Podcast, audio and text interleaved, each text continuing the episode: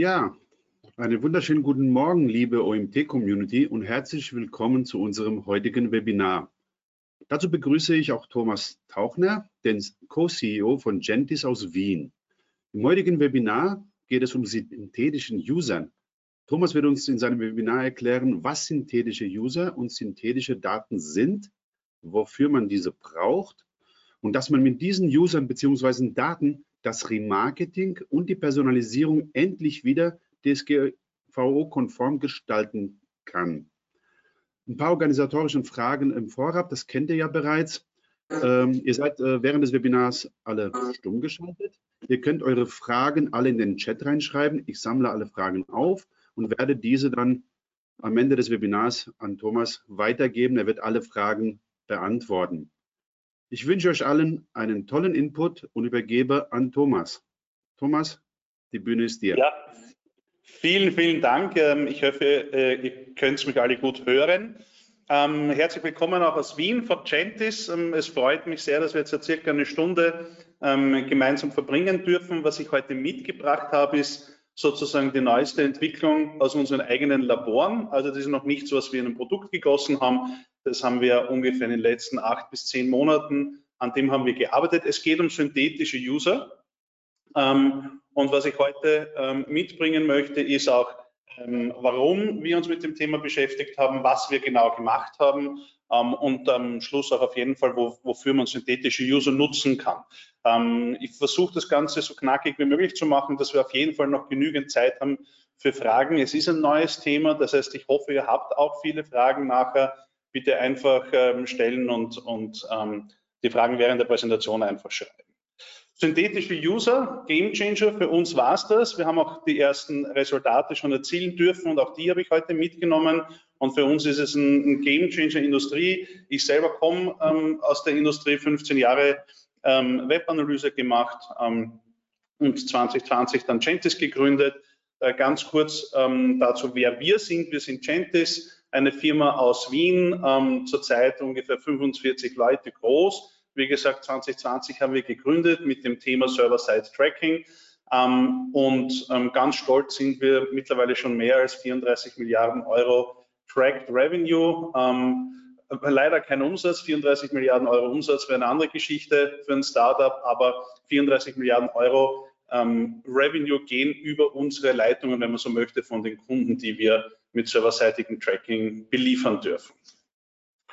Genau, und dann starten wir auch schon rein. Die Frage, warum haben wir uns mit diesem Thema beschäftigt? Also das Problem, und die, ich glaube, alle oder die meisten von euch haben das am Schirm, aber trotzdem möchte ich es noch einmal ganz kurz wiederkauen, ähm, womit wir uns gerade beschäftigen und wo wir die Challenges in der Zukunft sehen. Eine Frage, fragt euch selbst, ähm, ist eine No-Brainer-Frage, trotzdem bringe ich sie ganz gerne am Anfang. Wer braucht Daten für sein Marketing? Ähm, wenn wir jetzt in einer physischen Veranstaltung, hoffe ich, ähm, alle würden die, die Hand heben und sagen, ja, selbstverständlich brauche ich Daten für ein Marketing. Also keiner möchte Marketing wie vor 25, 30 Jahren machen mit der, mit der Gießkanne und mit Plakatwerbung. Und selbst vor 25, 30 Jahren ähm, haben wir alle Daten schon genutzt für unsere Marketingkampagne. Und die zweite wichtige Frage, und da scheiden sich schon ein bisschen die Geister, wer hat den Zugriff auf die benötigten Daten? Ähm, und das ist das, was ich in den letzten zehn Jahren sehe, was immer weniger wird. Also die Datenqualität wird immer weniger, die Datenquantität, also die zur Verfügung stehenden Daten werden weniger aufgrund von Regulatorien, aufgrund von technischen Einschränkungen.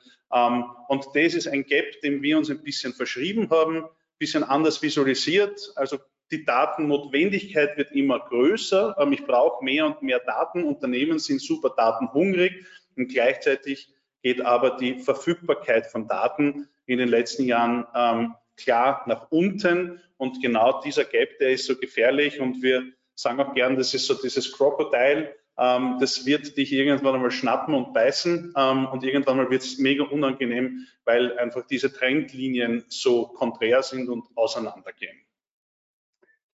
Ähm, einiges von den Problemen hat begonnen, wobei ich möchte es gar nicht als Problem ähm, heute detonieren. Datenschutz ist etwas, was nicht mehr wegzudenken ist und, und auch ähm, Gott sei Dank, ähm, auch als Bürger gesprochen, haben sich unsere Politiker mit dem Thema äh, befasst und der Jan-Friedrich Albrecht 2009 hat damit begonnen, ähm, Thema DSGVO. Auch das ist immer schön, sich in Erinnerung zu rufen. Es hat nicht 2016 begonnen, es hat schon sehr viel früher begonnen.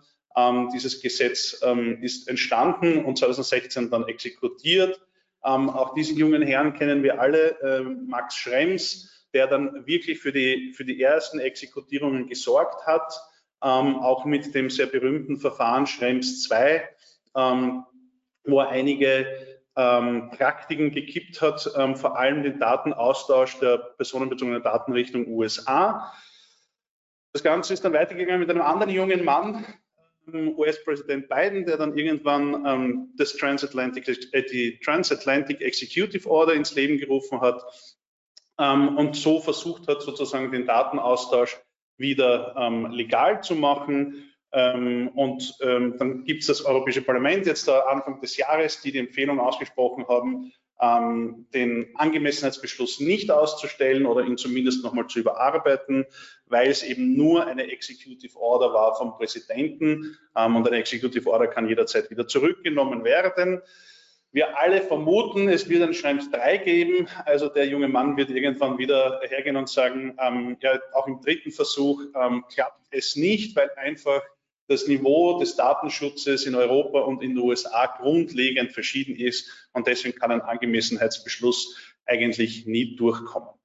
Und das ist das Thema, mit dem wir uns jetzt da auf sehr viel operativerer Ebene beschäftigen, vor allem in Europa, nämlich das Thema des gleichgewichtigen Ablehne-Buttons. Also wir alle kennen das, Dark Pattern, ähm, so wie es auf der linken Seite. Wir haben in den letzten Monaten, Jahren versucht, die die Kunden ein bisschen zu überreden, doch bitte unsere Consent Bar zu akzeptieren, indem ich auch Darkpattern nutze, so wie einen großen grünen Accept All Button. Und wenn du ablehnen möchtest, musst du sehr viel mehr Aufwand betreiben. Ähm, das ist klar heute, oder es war wahrscheinlich nie erlaubt. Jetzt ist es aber klar, dass es nicht erlaubt ist und viele, viele Kunden fangen jetzt an, auch ihre Consent Bars umzubauen und eben Accept All und Reject All auf der gleichen Ebene in der gleichen Stärke äh, dem Kunden anzubieten. Und was passiert ist, und das sehen wir bei vielen ähm, Kunden ähm, oder Prospects von Gentis, natürlich gibt es einen Drop. Natürlich, wenn ich sozusagen dem Kunden wirklich gleichgewichtig diese zwei Buttons anbiete, dann werde ich am Ende des Tages weniger Daten sammeln können als mit dem Dark Pattern, den ich davor eingesetzt habe. Das ist aber nicht alles. Ähm, wir haben dazu noch ganz viele andere Probleme. Also DSGVO haben wir schon erwähnt und das Thema wird eben größer. Ähm, wir haben das Thema Adblocker, das ist schon lange ein Thema, aber je mehr auch Datenschutz in den Medien ist und je mehr das beim einzelnen Konsumenten ankommt, desto mehr Adblocker-Installationen haben wir. Das können wir beobachten in den Statistiken. Ähm, plus das ganze Thema Browser Restrictions, am Safari 2017, 2018 angefangen mit den ersten ITP-Vorversionen. Ähm, Firefox, Microsoft Edge äh, ist mittlerweile auch schon auf den Zug aufgesprungen. Also heute gibt es eigentlich nur noch einen Browser, das ist der Google Chrome Browser, der keine Restrictions zum Tracking ähm, dem, dem, Kunden, dem Konsumenten anbietet. Aber sonst äh, kämpfen wir mit dem Thema Datenqualität, weil immer wieder die Cookies verloren gehen. Also hier sieht man auch an diesen ähm, an diesem Chart, dass wir einfach von der von den Usern, die wir eigentlich auf unserer Webseite haben oder auf der App haben, ganz egal, mit denen wir kommunizieren wollen, denen wir ein Angebot unterbreiten wollen, eigentlich am Ende des Tages relativ wenige überbleiben, mit denen wir wirklich weitermachen können. Naja, und ähm, last but not least, ein Problem, das uns jetzt doch auch schon wieder eine ganze Weile beschäftigt und begleitet, ist das Ende von Third-Party-Cookies. Und ähm, ich bin davon überzeugt, es wird kommen, auch wenn Google es schon zweimal verschoben hatte. Aber alles deutet darauf hin, dass wir 2024 ähm, die Third-Party-Cookies auch in Google Chrome verlieren werden. Und auch ganz wichtig, sich einmal bewusst zu machen, es sind ja nur noch die Google Chrome-User, wo ich Third-Party-Cookies einsetzen kann, minus Adblocker, minus Consent. Also ich bin da irgendwo bei 15, 18 Prozent von Usern, die ich mit Third-Party-Cookies noch aktivieren kann. Safari unterstützt es nicht mehr, Firefox unterstützt es nicht mehr ähm, und auch der Microsoft Edge unterstützt es nicht mehr by Default. Das heißt, Third-Party-Cookies sind schon sehr, sehr nahe dem Ende und mit 2024 ist es dann komplett vorbei. Also auch das ist ein Thema, wo wir Alternativen finden müssen und wichtig schnell finden müssen. Also 2024 steht ja technologisch gedacht schon vor der Tür. Das ist nichts, wo ich sage, ich habe noch vier, fünf Jahre Zeit, um eine Alternativtechnologie einzusetzen, sondern ich muss mich heute mit diesen Themen beschäftigen, damit ich am Tag X dann auch wirklich soweit bin und auch historische Daten habe, die ich aktivieren kann. So, das war es jetzt ein bisschen zu dem ganzen Problemfeld, dem wir uns gerade widmen. Also nochmal zusammengefasst, das ganze Thema Regulatorien in Europa, die DSGVO und die E-Privacy. Wir haben das ganze Thema Third-Party-Cookies ähm, und wissen, dass sie jetzt schon sehr knapp ähm, sind und nicht mehr gut unterstützt werden und mit 2024 überhaupt zu Ende sein werden. Und das ganze Thema Data Quality, das heißt, es stimmen in Wirklichkeit meine ganzen Sessions nicht mehr und meine User. Wir sehen das, wenn wir auf Server-Side-Tracking umsteigen mit unseren Kunden, dass zum Beispiel die Page-Views ähm, sehr rasant ansteigen, äh, manchmal bis zu 20, 23 Prozent, die wir vorher nicht gesehen haben. Gleichzeitig aber die Anzahl der User nach unten geht, weil wir einen User sehr viel länger wiedererkennen über die echte, reale Customer Journey und sie nicht ähm, zerstückelt wird. So, eine Solution, und das ist das, was ich eben heute mitgebracht habe, wie wir mit dem Thema umgehen können, ist, ähm, sind synthetische User. Was bedeutet das einmal, dass wir alle ähm, auf der gleichen Seite sind, das Big Picture. Ich habe den User auf meiner Webseite und ich würde ihn so gerne irgendwie tracken. Ich möchte was lernen ähm, von dem User. Ich möchte mein eigenes Angebot optimieren, aber ähm, ich möchte vor allem auch den User an Dritte senden können, so dass ich mit Werbenetzwerken diesen User monetarisieren kann. Das heißt, das ähm, ist so mein Wunsch, 30 Prozent. Ähm, wenn ich keine Dark Patterns anwende, kann ich so auch weiterhin ähm, aktivieren. Aber die Frage, die wir uns halt auch gestellt haben, was mache ich mit dem Rest? Was mache ich mit den 70 Prozent der User, die mir eben diesen, äh, diesen Luxus nicht gönnen ähm, und rejecten? Ähm, was mache ich damit? Und dieses, äh, die neue Lösung eben aus dem Labor, die ich heute mitgebracht habe, ist, dass wir aus diesen 70 Prozent synthetische User generieren. Wie wir das machen, werde ich gleich in einer Minute erklären. Und mit diesen synthetischen Usern, und das ist das, das Tolle an dieser Geschichte, auch die können wir aktivieren. Auch die sind aktivierbar in diesen Werbenetzwerken und auch die, aus, von denen kann ich lernen, um mein, mein eigenes Angebot ähm, zu verbessern. Und wie das funktioniert, das würde ich jetzt gern in ein paar Slides erklären. Und da hoffe ich dann, dass ganz viele Fragen von euch kommen. Also wir gehen einfach davon aus, es gibt ähm, eine, eine Masse an Menschen, die mit, meiner, mit meinem Angebot, mit meinen Assets interagieren, ganz egal, ob das jetzt da ähm, die Webseite ist oder eine App oder in manchen Spezialfällen vielleicht Smart TV, was weiß denn ich. Also es gibt ein digitales Angebot und die interagieren. Und dann, wie wir vorher gesehen haben, es gibt 30 Prozent, die mir einen Consent geben und 70 Prozent, 60, 70 Prozent, die mir wahrscheinlich keinen Consent geben.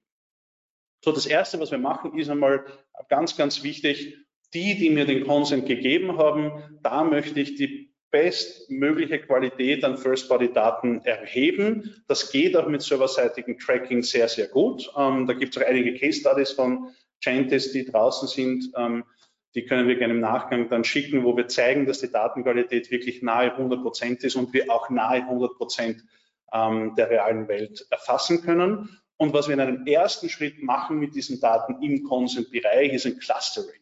Also sprich, dass wir versuchen, automatisch die Gruppen der Menschen auf der Webseite zu erfassen, die eine ähnliches, ein ähnliches Verhalten haben, eine ähnliche ähm, Conversion-Affinität haben oder eine ähnliche äh, Quelle, Herkunft, Motivation haben. Also es gibt ein Clustering.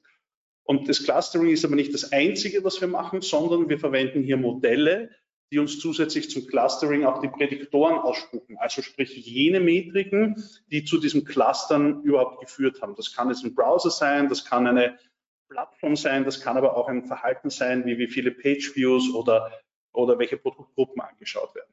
Ähm, auch das ist mittlerweile voll automatisiert bei Gentis, dass es diese Prädiktoren gibt. Die sind im Schnitt zwischen fünf und zehn Dimensionen oder Metriken, die eben verantwortlich sind, um diese Cluster zu bilden. Und jetzt, und das war die erste schöne Überraschung, ähm, in Zusammenarbeit mit Spirit Legal und auch mit anderen Anwälten und Rechtsexperten ähm, haben wir herausgefunden, dass es ähm, erlaubt ist, dass es möglich ist, diese Prädiktoren auch im Non-Consent-Bereich zu messen für den Zweck zur Generierung synthetischer User. Also wir messen diese Prädiktoren im Non-Consent-Bereich nicht, um damit Marketing zu machen, nicht um damit Analytics zu machen, sondern rein dafür, synthetische User generieren zu können. Und deswegen messen wir diese Prädiktoren, sieben, acht Dimensionen Metriken, jetzt auch im Non-Consent-Bereich, was dazu führt, dass wir auch die User im Non-Consent-Bereich segmentieren können. Also in Realität sind es natürlich mehrere Segmente, nicht nur zwei, aber jetzt, um es ein bisschen simpler darzustellen, haben wir jetzt mal gesagt, gut, es gibt ein Segment A, es gibt ein Segment B und in dem Moment, wo die User diesen Segmenten zugeordnet sind, werfen wir die Prädiktoren auch wieder weg. Also sie werden tatsächlich ähm, physisch gelöscht, sie werden nicht weiter verwendet. Was passiert? Das heißt, wir haben jetzt am Ende dieses Teilprozesses ein Segment A, wir haben ein Segment B und die sind gefüllt mit Usern, die sowohl Consent gegeben haben, als auch mit Usern, die keinen Consent gegeben haben.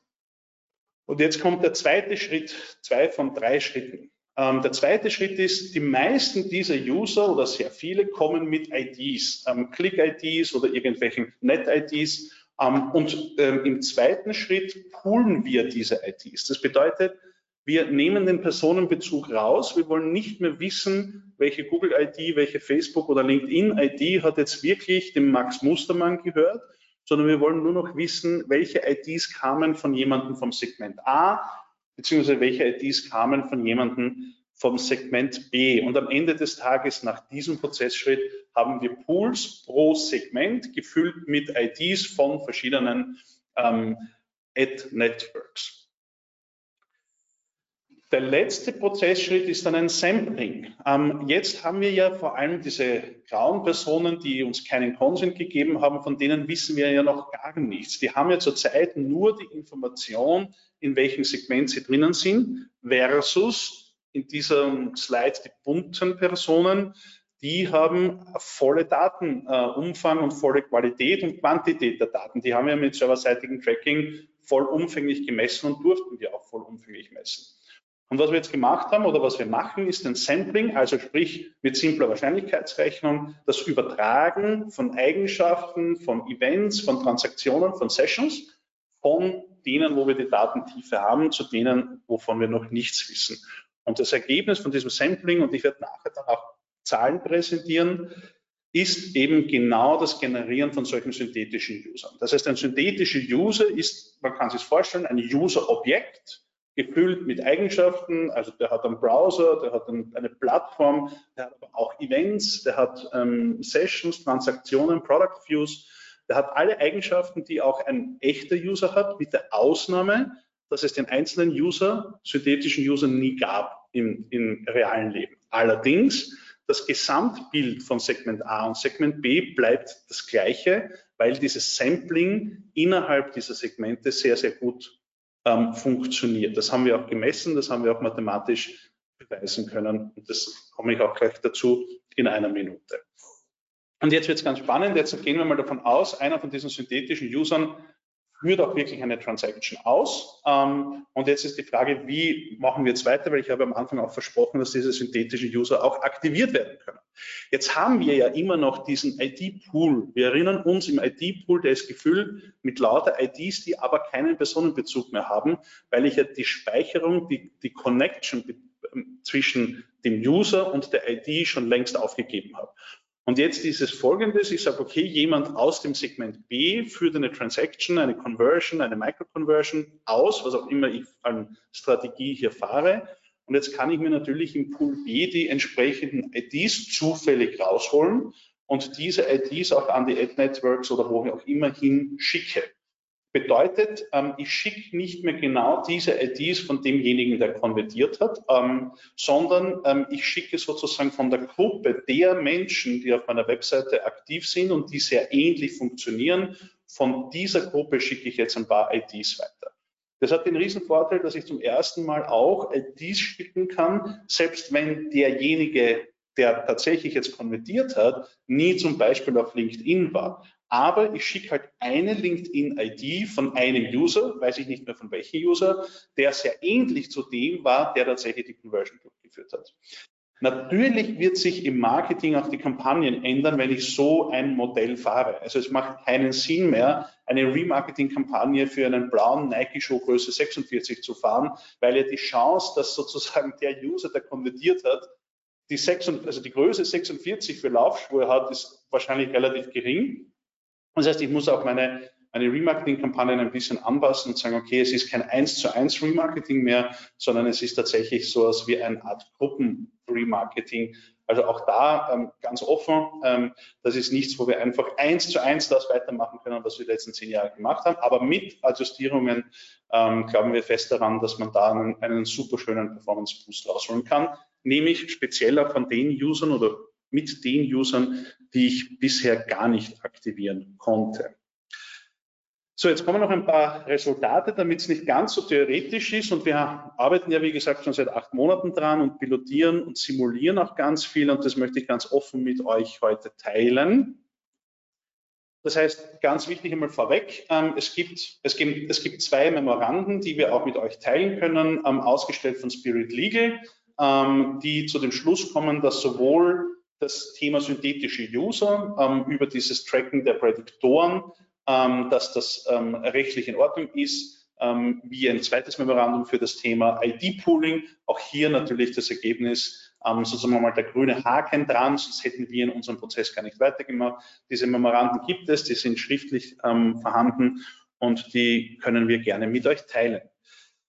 Das war so ein, ein, klassisches Projekt mit einem Kunden, ähm, wo wir gesagt haben, und damit ihr auch mal ein paar Zahlen hört, ähm, Daten von einem Monat, die wir genutzt haben. In dem Monat gab es ungefähr 500.000 Sessions. Ähm, wir haben in diesen 500.000 Sessions 23 ähm, Cluster gefunden und der Kunde hatte zu dem Zeitpunkt eine No-Consent-Rate von circa 68 Prozent. Ähm, wichtig ist, dass dieses Modell, was hier im Hintergrund läuft, ähm, pro Website-Owner andere Daten ausspuckt, auch andere Cluster findet. Ähm, wir sind auch stark daran, sozusagen diese Grenze, diese Hürde von 500.000 Sessions pro Monat zu reduzieren und diese Technologie breiter zugänglich zu machen. Aber in den Simulierungen, in den Piloten, die wir jetzt gemacht haben, waren das meistens so um 500.000 Sessions pro Monat. Genau, das haben wir gefunden bei diesem einen Beispiel waren es tatsächlich 23 Segmente und hier mal eine ganz, ganz wichtige Erkenntnis, die wir relativ früh im Projekt hatten, nämlich die Wahrscheinlichkeitsverteilung, dass ein, ein Besucher, ein Visitor einem Segment zugeordnet wird im Consent-Bereich und im No-Consent-Bereich. Warum war das so wichtig für uns? Weil natürlich wir als Startup immer nach dem Weg des geringsten Widerstands äh, suchen und auch dem Weg des geringsten Aufwandes. Und die erste Idee war, na, können wir nicht einfach von Consent zu No-Consent extrapolieren. Und da haben uns dann damals schon die Mathematiker abgeraten. Wir haben es trotzdem uns beweisen lassen, dass es nicht funktioniert. Und die Antwort seht ihr hier auch am Bildschirm. Die Wahrscheinlichkeitsverteilung ist halt komplett unterschiedlich. Also wenn wir uns zum Beispiel das Segment 7 anschauen, auf der rechten Seite im No-Consent-Bereich ist es ein sehr hoher Ausschlag, also nahe, Prozent, nahe 20 Prozent Wahrscheinlichkeit, dass ein Besucher im No-Consent-Bereich in Segment, Segment 7 fällt, versus auf der linken Seite im Consent-Bereich ist das Segment 7 nur noch knapp äh, drei äh, Prozent. Also man sieht, Besucher agieren unterschiedlich und gehören unterschiedlichen Gruppen an und das hängt damit zusammen auch, ob sie Consent geben oder nicht Consent geben. Das heißt, das Extrapolieren von Consent zu No Consent funktioniert nicht, zumindest nicht in den Simulierungen und in den Piloten, die wir gemacht haben. Hier noch ein bisschen ein konkreteres Beispiel.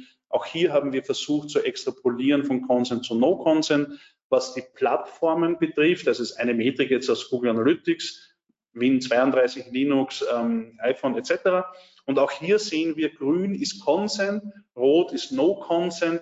Und da sehen wir, bei Win32 war die Wahrscheinlichkeit noch relativ ähnlich, aber Linux und iPhone und Linux 86 zum Beispiel die Wahrscheinlichkeiten komplett konträr. Also das Ergebnis war, nein, wir können nicht von Consent zu Non-Consent extrapolieren, ohne dass wir irgendwie noch einen Zwischenschritt machen, ohne dass wir irgendwie noch ein bisschen mehr Magic finden in der Mathematik. Und was mich sehr freut, ähm, wir haben sie gefunden. Dieser Zwischenschritt ist eben genau diese Segmentierung, bevor wir dieses Rüberrechnen machen. Und das ist jetzt ein Beispiel, wo es sehr gut geklappt hat. Ähm, das heißt, hier haben wir blau synthetische User und gelb real gemessene User. beide im Non-Consent-Bereich, also für das Experiment durften wir auch mit starken Anonymisierungsfunktionen im Non-Consent-Bereich messen, um diesen Vergleich anstellen zu können. Und wie Sie seht, ist die Wahrscheinlichkeitsverteilung sehr ähnlich. Also ähm, sehr wahrscheinlich ist, dass ein synthetischer User ein minus 32 Plattform hat und auch der Real-User ähm, war sehr wahrscheinlich, dass minus 32 ähm, eine Plattform ist. Und jetzt natürlich ganz wichtig, die Plattform war kein Prädiktor, sonst wäre es natürlich logisch, dass das sehr ähnlich wäre. Also die Plattform war in diesem Beispiel kein Prädiktor, sondern etwas, was gesampelt wurde. Und das war das Ergebnis, nachdem wir immer Ausschau gehalten haben, dass wir sagen, ja, wir versuchen am Ende des Tages einen synthetischen User zu generieren, wo die Wahrscheinlichkeitsverteilung der Eigenschaften des Behaviors sehr ähnlich ist zu dem, was in der realen Welt tatsächlich existiert, ohne dass wir aber noch einen Personenbezug drinnen haben. Bedeutet Consent ähm, das war, da haben wir eine, eine, eine Ähnlichkeit von circa 42 Prozent erreicht mit dem hätten wir das Projekt nicht weitergeführt. Also 42 Prozent ist jetzt schwer zum Interpretieren ohne Vergleich, aber das ist nicht genug. Das ist dann, da sind wir sehr stark im Zufallsbereich, da wären die synthetischen User ähm, einfach irgendetwas gewesen und nicht das, was wir uns ähm, aus der realen Welt heraus erwartet haben.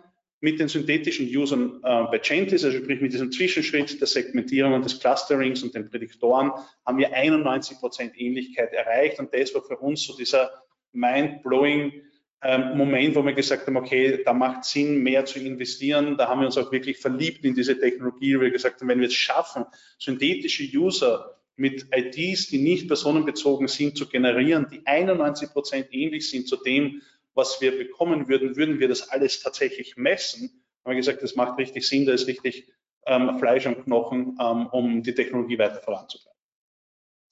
In anderer Sprache, die synthetischen User sind zu 91 Prozent ähnlich zu den tatsächlich realen Menschen, die auf meiner Webseite sind, aber keinen Consent gegeben haben. Aber mit den synthetischen Usern kann ich halt aufgrund von Regulatorien sehr viel mehr machen und, und mit ihnen weiterarbeiten, als natürlich mit den Usern, die mir keinen Consent gegeben haben. Schon ein bisschen abschließend, ähm, wir haben es jetzt dann gleich 30, also wir haben wirklich viel Zeit für Fragen. Ähm, was bringt mir diese Technologie?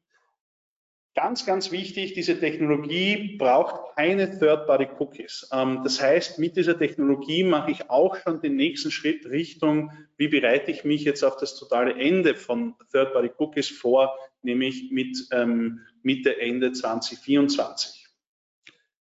Diese Technologie erfordert nicht, dass personenbezogene Daten transferiert werden, was mich mal komplett rausbringt aus diesem ganzen Nebel um Schrems 2, Schrems 3, Angemessenheitsbeschluss, Executive Order von beiden, die Frage, wer wird der nächste amerikanische Präsident, wird die Executive Order wieder zurückgenommen, reicht sie überhaupt? Das kann mir alles egal sein, weil ich ja eben keine personenbezogenen Daten mehr in dem Fall jetzt an die USA übertragen muss. Das heißt, egal was aus diesem Nebel tatsächlich am Ende des Jahres, des Jahrzehntes, muss man schon fast sagen, entsteht. Ich bin davon unabhängig. Also ich habe das Risiko maximal minimiert und kann mit der Technologie weiter arbeiten, ohne dass ich abhängig davon bin, dass hier in der Politik ähm, Schritte gesetzt werden, die in meine Richtung gehen.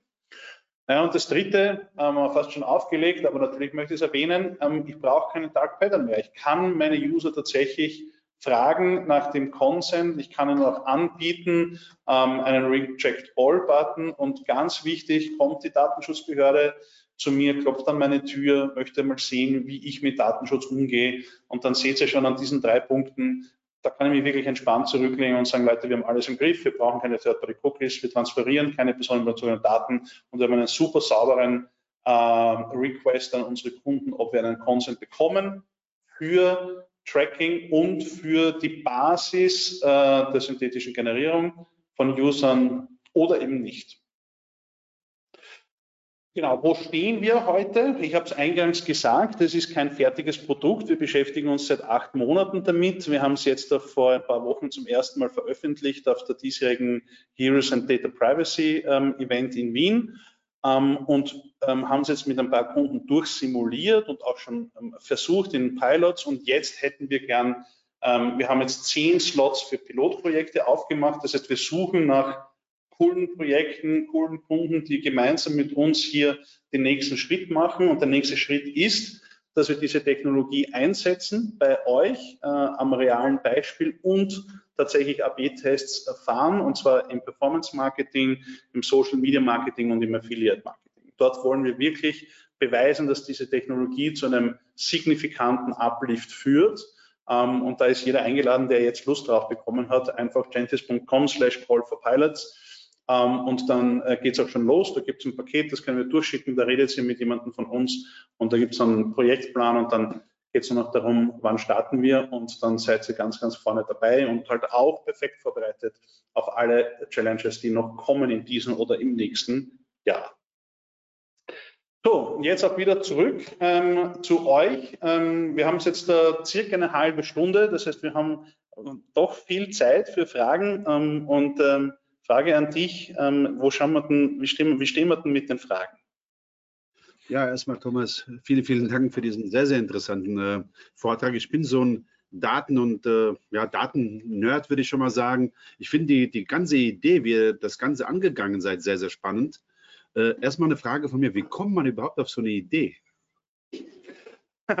Das war tatsächlich witzig, weil ähm, immer wieder Kunden gefragt haben und auch unsere eigenen Sales-Leute zu uns gekommen sind und gesagt haben, Thomas, können wir das nicht hochrechnen? Also wir kriegen immer mehr Probleme, dass die No-Consent-Daten immer größer werden und ich habe eigentlich monatelang das immer abgeschmettert und habe gesagt, eine Hochrechnung funktioniert halt nicht. Eine Hochrechnung braucht immer eine Basis von Daten in beiden Lagern. Also politische Hochrechnung hast du halt so eine Rätselbildung, die äh, aus der Vorwahl kommt und wir wissen halt gar nichts im No-Consent-Bereich. Und jetzt haben wir bei Gentis etwas, das heißt Essential Mode. Das heißt, dass du auch ein paar wenige Daten für allgemeine Reichweitenmessung im Non-Consent-Bereich messen kannst. Und da hat es dann irgendwann mal Klick gemacht und da waren wir auf einer Autofahrt gemeinsam mit unserem CTO, mit Michael Birker, nach Ungarn und da hat es einen Klick gemacht, ob wir nicht diesen Essential Mode, diese paar wenige Daten nutzen könnten, eben um sozusagen wie in der politischen äh, Politikvorhersage äh, diese Kretzelbildung vorhersagen können. Und so ist es dann entstanden und dann, wenn, wenn so ein Gedanke mal in einer Firma ist, dann in Startup geht es dann, da geht es dann recht schnell. Da sind am nächsten Tag die Ressourcen da und dann rennen einmal alle in die Richtung und schauen, ob wir, ob wir was reißen.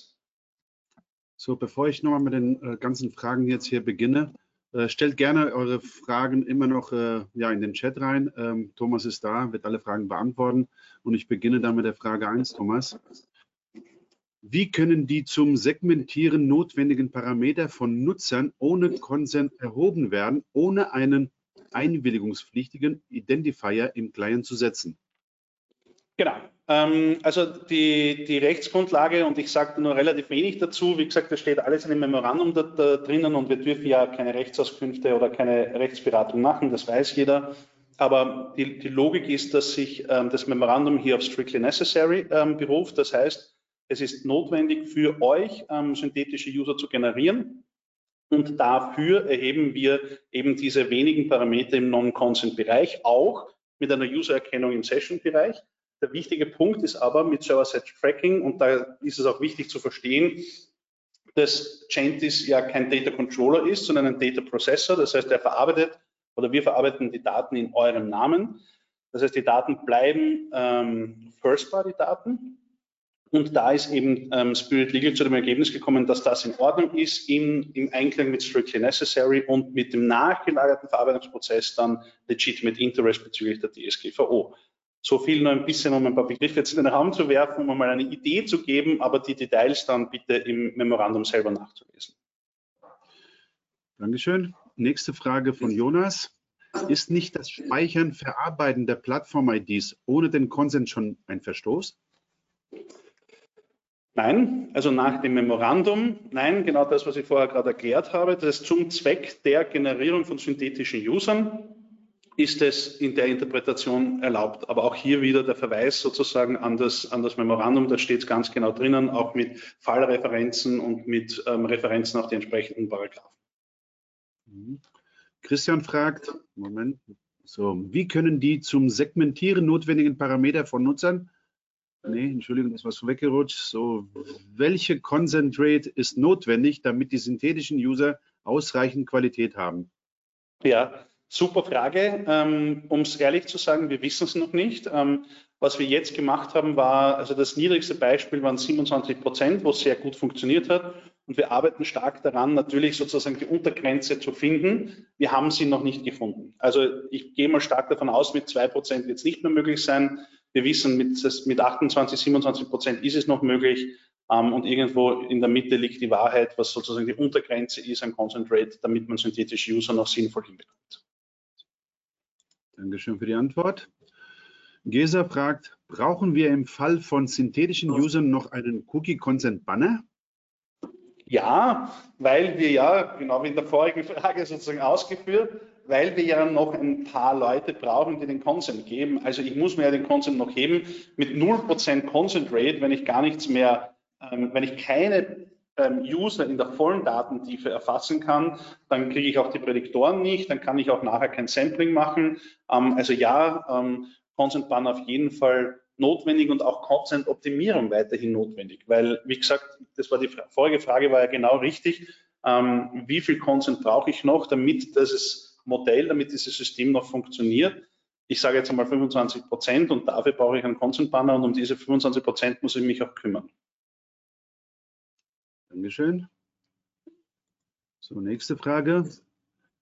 GTM und Analytics laufen aber weiter, oder?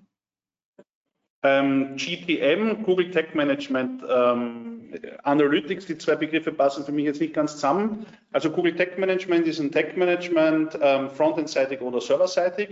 Wenn Sie Gentis einsetzt, ist das dann sozusagen der serverseitige Tech Manager. Das heißt, würde ich nicht empfehlen, das parallel laufen zu lassen. Analytics läuft weiter. Also Analytics ist etwas, das einfach hinter Gentis geschalten wird, anstatt dass es direkt im Frontend getrackt wird, also im Browser. Und Analytics, AdWords, Facebook, TikTok, Twitter, alle Tools, die ihr bis heute eingesetzt habt, ähm, werden auch weiterhin eingesetzt, mit Ausnahme von dem Tech Manager. Dankeschön. So, nächste Frage. Was passiert, wenn in 2024 immer weniger Nutzer ihren Consent geben und damit die Grundmenge der validen Daten, die ich habe, gegen Null geht? Ja, also wenn, wenn wir wirklich den Consent komplett verlieren, dann hilft, helfen auch synthetische User nicht. Also ist auch wieder eine sehr ähnliche Frage wie davor. 0% Consent Rate bedeutet, ich kann keine synthetischen User mehr generieren.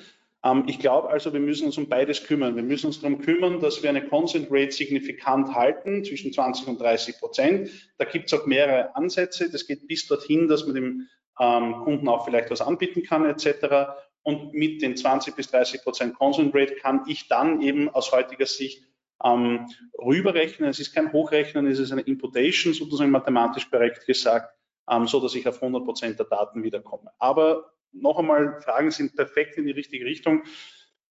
Ähm, dieses Modell, diese Technologie ersetzt nicht das Einholen des Konsens. Was heißt das für das Daily Business, für die Kollegen im Marketing? Die Option ist ja sicher nicht ganz günstig. Welchen Impact erwartet ihr euch auf den Umsatz?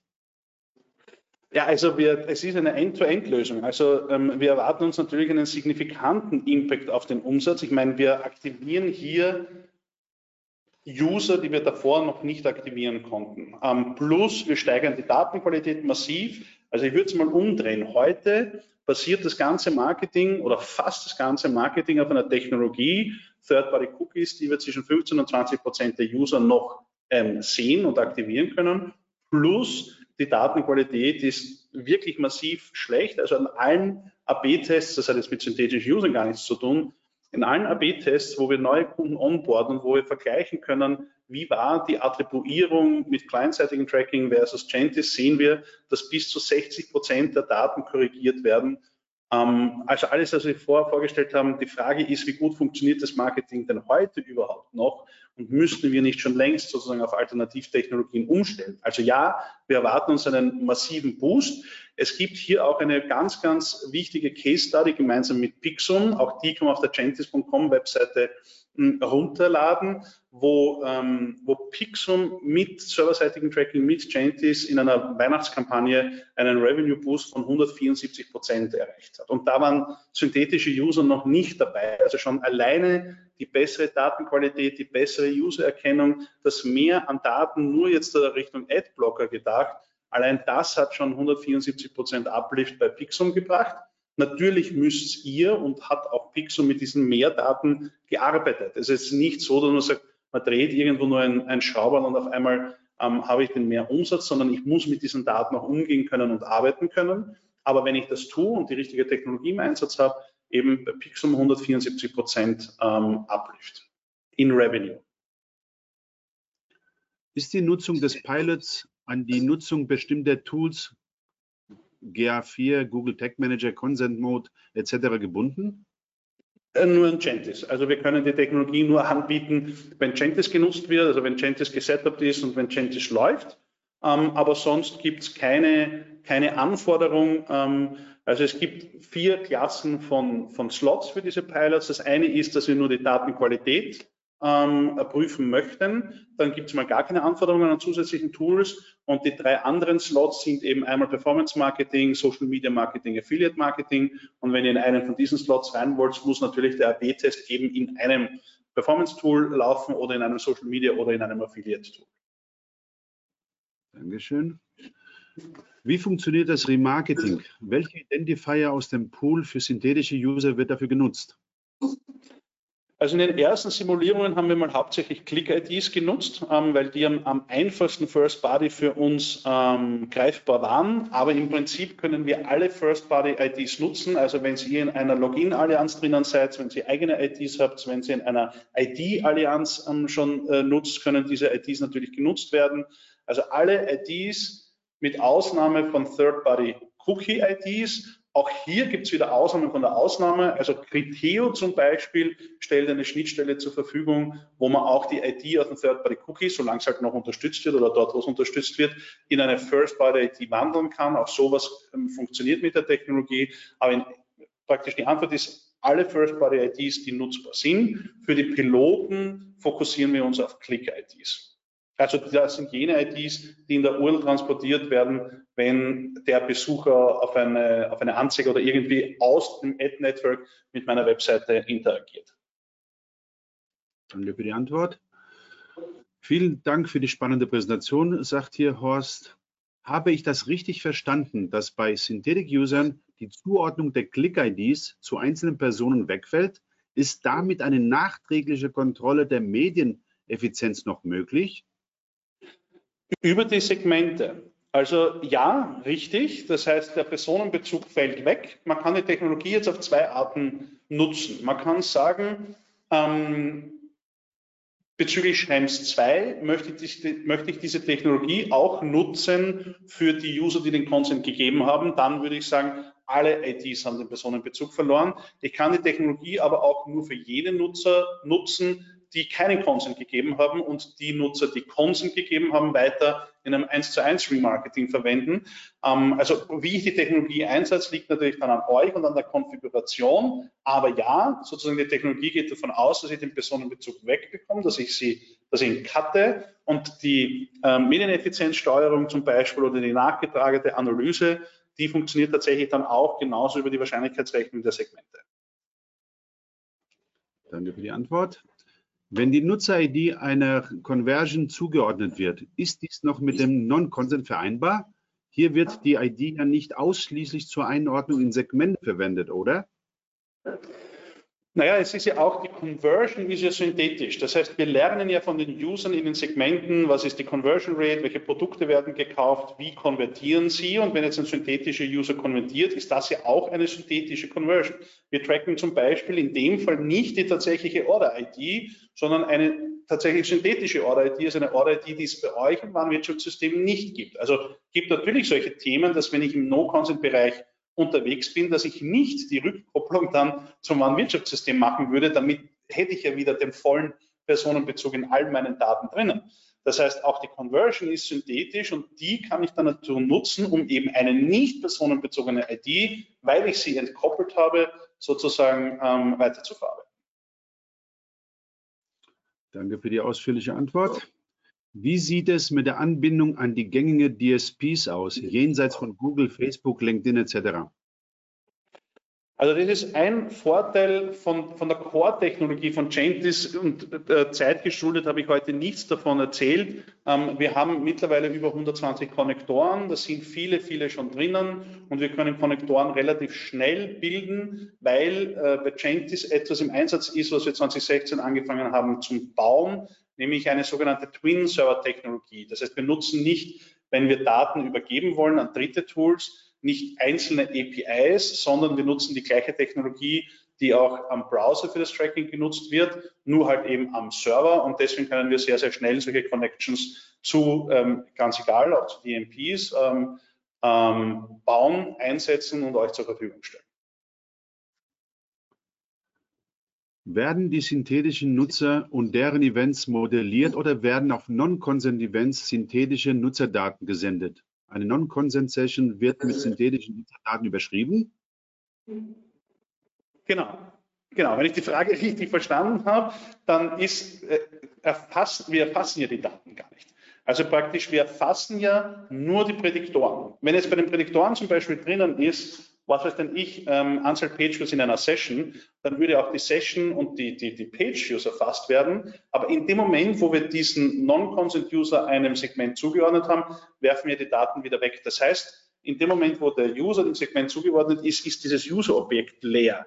Das heißt, Events, Eigenschaften, alles, wie dieses User-Objekt in der realen Welt gebildet wäre, es wird nicht mal überschrieben, weil wir sie ja nie gemessen haben, sondern es wird neu befüllt es wird sozusagen rübergerechnet von dem User im gleichen Segment, wo wir alle diese Daten haben, weil wir einen Consent haben. Dankeschön. Was mich beschäftigt, sagt Horst, am Ende des Tages führen synthetische User doch zu personenbezogenen Verarbeitungen. User kriegen ja am Ende doch die auf sie bzw. Clusterklasse persönlich zugeschnittene Werbung mit oder ohne Konsens zu sehen. Wie sieht es da bei sensiblen Daten als Prädiktoren aus? Also wichtig, auch die Frage haben wir schon oft bekommen. Ähm, ihr als, als Webseiten-Owner, als ähm, Datencontroller von diesem ganzen Modell habt natürlich die Möglichkeit, gewisse Metriken und Dimensionen, die von Gentis Principle einmal erfasst werden, auszuschließen für Prädiktoren. Also man könnte jetzt sagen, ich habe ähm, bin Healthcare-Anbieter und als Healthcare-Anbieter erfasse ich die Sozialversicherungsnummer. Das ordne ich als sehr kritisch an, äh, ein. Deswegen kann ich Gentis auch ähm, in der Oberfläche mitteilen, die Sozialversicherungsnummer, also die variable Sozialversicherungsnummer, die bitte darf nie verwendet werden als Prädiktor, weil die kann ich einfach nicht im No-Consent-Bereich erfassen. Ich kann aber sehr wohl zum Beispiel einen Rückschluss machen von der Sozialversicherungsnummer und sagen, ähm, da steckt ja das Geburtenjahr drinnen. Ähm, das heißt, ich nehme das Geburtenjahr als neue Variable, die aus dieser Sozialversicherungsnummer heraus generiert wird. Damit habe ich einmal prinzipiell den Personenbezug nicht, weil in meinem Geburtenjahr 83 sind hoffentlich sehr viel mehr Leute geboren als nur ich. Und damit kann das Geburtenjahr wieder als Prädiktor verwendet werden. Also ich kann einzelne Dimensionen und Metriken ausschließen. Und ähm, es waren eigentlich zwei Fragen. Der erste Teil der Frage war, ob es nicht problematisch ist, wenn ich dann ähm, Personen anspreche durch meine Kampagnen, die ja eben keinen Konsent gegeben haben. Und da ist aus meiner Sicht genau die Frage, wie spezifisch ich diese Kampagnen mache. Also es ist ja eben nicht mehr möglich und einfach als Beispiel jetzt da, sagen wir mal, der Christus und ich sind beides in, im gleichen Segment ähm, und wir haben, ähm, und, und du hast gerade konvertiert, dann wird aber sozusagen meine ähm, ID zum Beispiel übermittelt. Ähm, und wir beide sind äh, Laufsport begeistert und suchen gerade nach neuen Laufschuhen und du hast Größe, weiß ich nicht, 45, ich habe Größe 46.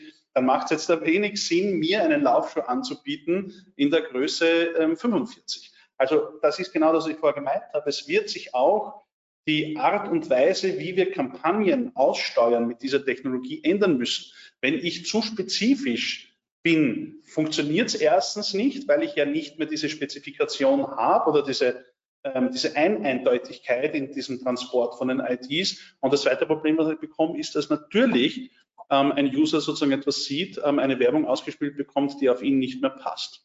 Also für mich ist das einmal der erste Punkt ist Technologie und wie können wir sie einsetzen. Aber, und da möchte ich ganz offen sein, natürlich müssen wir auch lernen, wie wir die Kampagnenaussteuerung ändern, wenn wir diese Technologie einsetzen, ähm, anstatt eines 1 zu 1 Remarketings.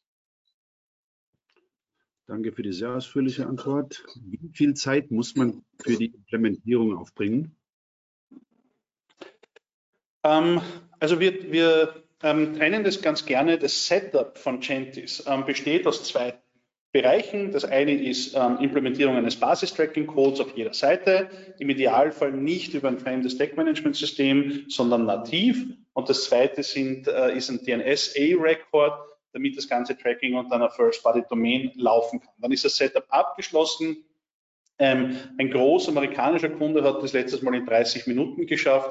Manche brauchen ein bisschen länger, weil halt mehr weil nicht immer ganz klar ist, wer im Unternehmen sozusagen für was zuständig ist. Aber das geht sehr flott.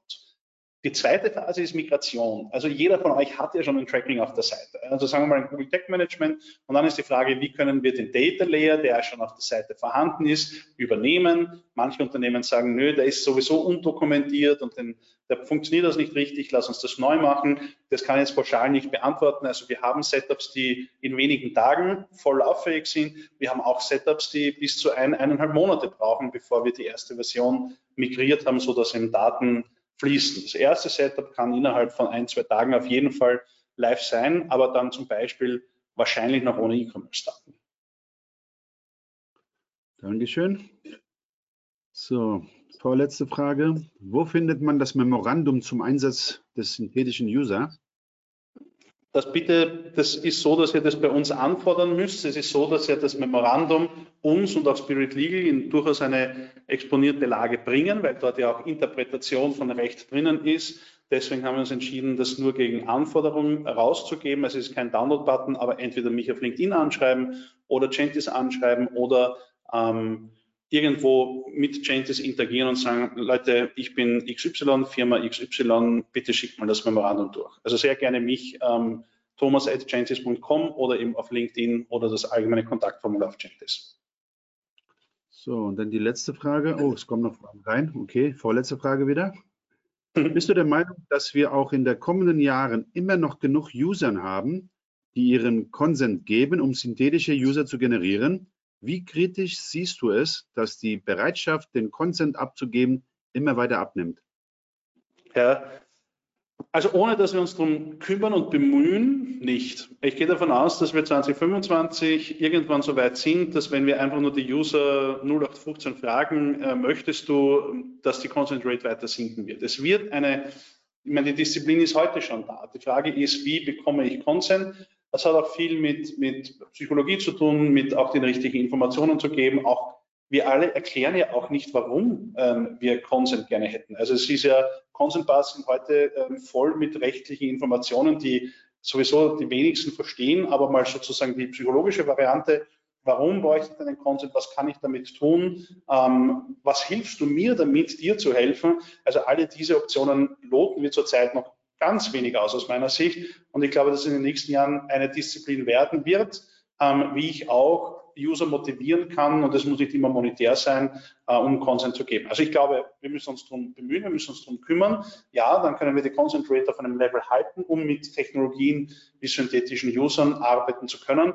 Wenn wir uns zurücklehnen und sagen, wird schon werden, ähm, glaube ich, das ist sowieso zu Ende im Online-Marketing. Ganz egal, ob wir Third-Party-Cookies denken oder Consent. Also zurück, die, die, die Zeit für Zurücklehnen ist gerade die falsche.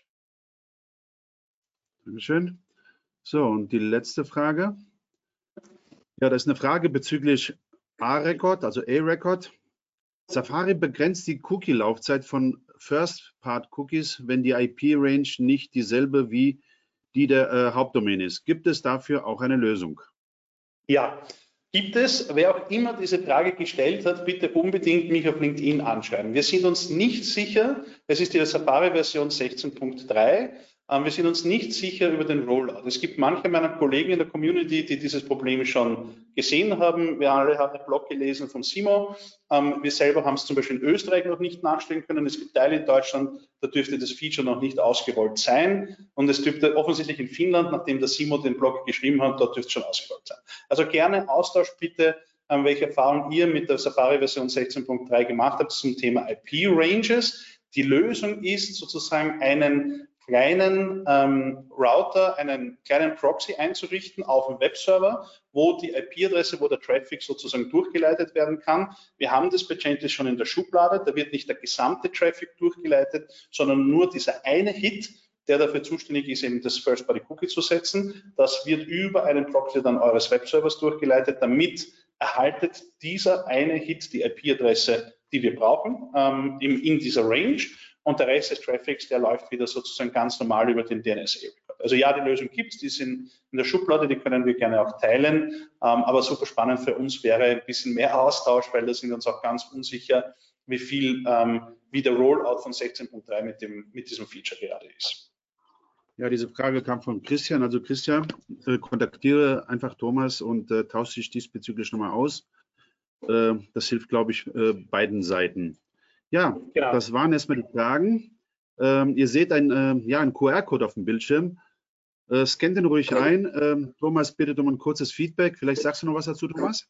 Ja, ganz wichtig für uns. Wir sind alle Feedback getrieben. Das ist klassisch ein Startup wie Gentis. Also ähm, jeder, der sich die eineinhalb Minuten Zeit nehmen möchte, sind nur drei, drei ganz kurze Rates von eins bis zehn. Ähm, wir wollen es auch immer wieder verbessern. Wir wollen auch wissen, ob das, was wir da erzählen, ob wir damit auch eure Needs und euer Interesse treffen. Also würde mir super viel ähm, Spaß machen, von euch zu lesen und uns auch ganz viel bringen und unterstützen, wenn ihr das ganz kurz abscannt, ähm, ausfüllt, abschickt und fertig. Ja, dann kann ich mich einfach nur bedanken für dieses tolle Webinar mit sehr, sehr vielen interessanten, auch für mich sehr, sehr viele neue Sachen. Ich hoffe, euch ging es genauso, liebe äh, OMT-Community. Ich bedanke mich bei dir, Thomas, äh, für dieses Webinar. Kontaktiert ruhig Thomas, die Kontaktdaten habt ihr äh, die ganze Zeit auf dem Bildschirm gehabt, wenn ihr Fragen habt. Wir werden euch im Nachgang die Folien zukommen lassen und solltet ihr Fragen haben, hier ist nochmal ähm, ja, das LinkedIn-Profil und ähm, ja, die Webseite vom Thomas. Kontaktiert Thomas, er ist dann jederzeit für euch da. In diesem Sinne, vielen, vielen Dank, liebe Community. Vielen, vielen Dank, äh, Thomas. Und ich sage Tschüss und ein schönes Wochenende. Tschüss, Baba. Ciao.